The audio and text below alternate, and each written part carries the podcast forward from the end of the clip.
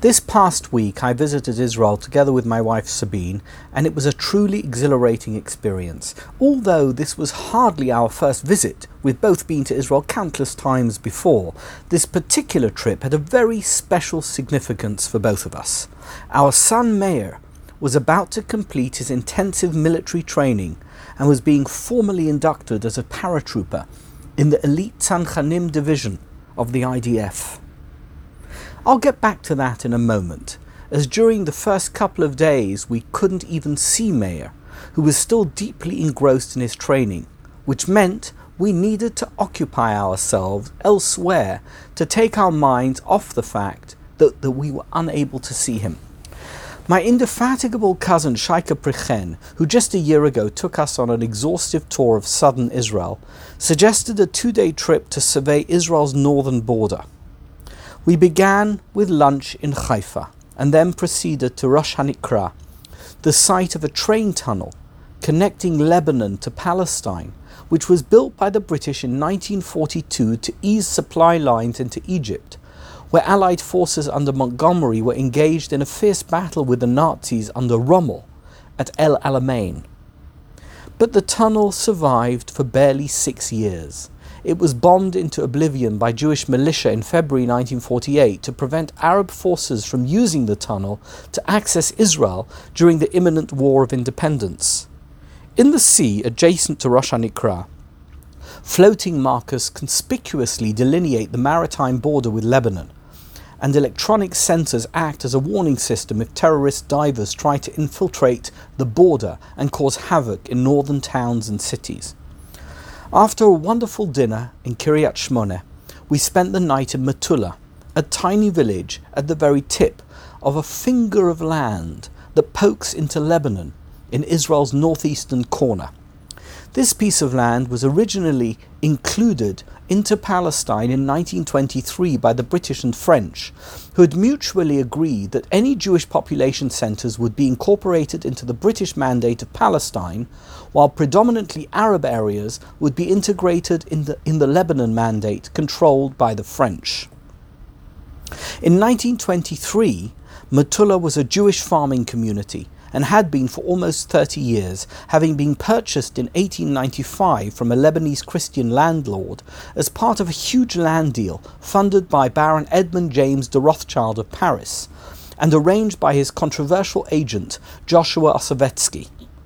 Initially, local Druze tenant farmers had vigorously resisted the Jewish settlement, but they were eventually paid off and resettled elsewhere. Today, this strip of land, surrounded by hostile Lebanon, is a testament to the importance of secure borders and the dangers posed to Israel by those who seek its destruction and are in such close proximity. But this point was brought home to us much more powerfully on our next stop, Mount Hermon, at the northernmost edge of the Golan Heights. This mountain and neighbouring mountains, which reach over 9,000 feet above sea level, and are accessible only via cable car, were captured by the Israelis from the Syrians in June 1967, recaptured by the Syrians in October 1973, but then retaken by Israel just a couple of weeks later. And for my cousin Shaika, none of this is mere history. He was one of the IDF paratroopers who retook Mount Hermon after the debacle of its loss in the wake of tragic miscalculations during the early part of the Yom Kippur War. Shaika knows every rock, every outcrop, every military installation, and most importantly, he can explain with incredible clarity why Israel can never give up the strategic advantage of Mount Hermon, from which electronic surveillance can discern individual cars driving in Damascus some 32 miles away. Shaika lost dear friends and colleagues in 1973, each of them precious souls who died to protect Israel. He also witnessed the pain that was caused when Israel's political leadership took their collective eye off the ball, and the pain burns within him now just as much as it did almost 50 years ago. We stood quietly next to the memorial to the soldiers who died at the summit of Mount Hermon, with the sun beating down on us and the wind gusting in our faces, Syria visible just a few hundred yards away Suddenly I understood why Meir's army service and the service of all his fresh faced army friends is so crucial to the survival of the Jewish people. The final portion of Sefer Bamidbar is Masay, and it contains very specific details regarding the borders of Eretz Yisrael. The Malbim commentary, and many others, most notably Rabbi Yosef Rosen, the Rogatchover Ilui, all concur that the borders described in Masay are not considered the final borders of Israel, and indeed, over the years of Jewish hegemony in the Promised Land, borders shifted as Israel's geopolitical power waxed and waned. Which means that the inclusion of defined borders as part of Moses' final instructions to the nation before the conquest of Canaan was conceptual, designed to convey the idea that the land of Israel was a defined country being given to the Jewish people by God, and that every inch of land must be considered sacred. The significance of any land granted into Jewish control can never be overstated, and no such land must ever be considered a political pawn to be discarded for some ephemeral, unrealizable dream of land for peace. My experience with Sabine on the northern border was the most powerful lesson we could have had as parents in anticipation of seeing Meir become a proud soldier of Israel. We caught up with him the following day as he completed his Masa Kumta, a 35 mile hike from Beit Shemesh to Jerusalem that ends on Ammunition Hill.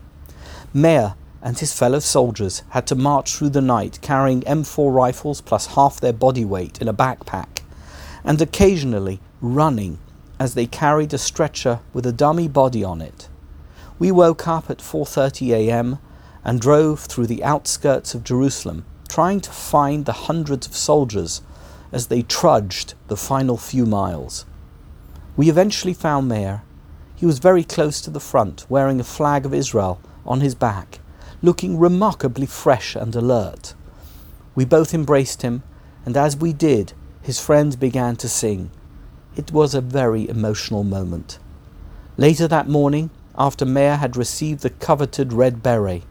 and the formal ceremony was officially over, his unit joined hands and sang Ivdu et Hashem besimcha, serve God with joy, a fitting reflection of the joy we were feeling and how the joy of our son's achievement was a direct result of God giving us our beautiful country and enabling us to protect it against those who would do anything to destroy it and kill its Jewish inhabitants. The Jewish people has faced and continues to face many enemies, some of them outsiders, some of them within our own ranks, all of whom refuse to acknowledge that Israel is not a misguided political project or an anachronistic imperialist colonialist enterprise, but rather it is a Jewish country whose borders and identity were determined by God more than 3,300 years ago in favour of the Jewish people. Jews and non Jews who accept this indisputable fact are welcomed and embraced by Israel, and of course by God. But those who do not accept Israel's status as the land of the Jews will need to contend with an army whose soldiers serve God with joy, and who uphold and protect the rights of a country that is as ancient as the people who are its proud citizens.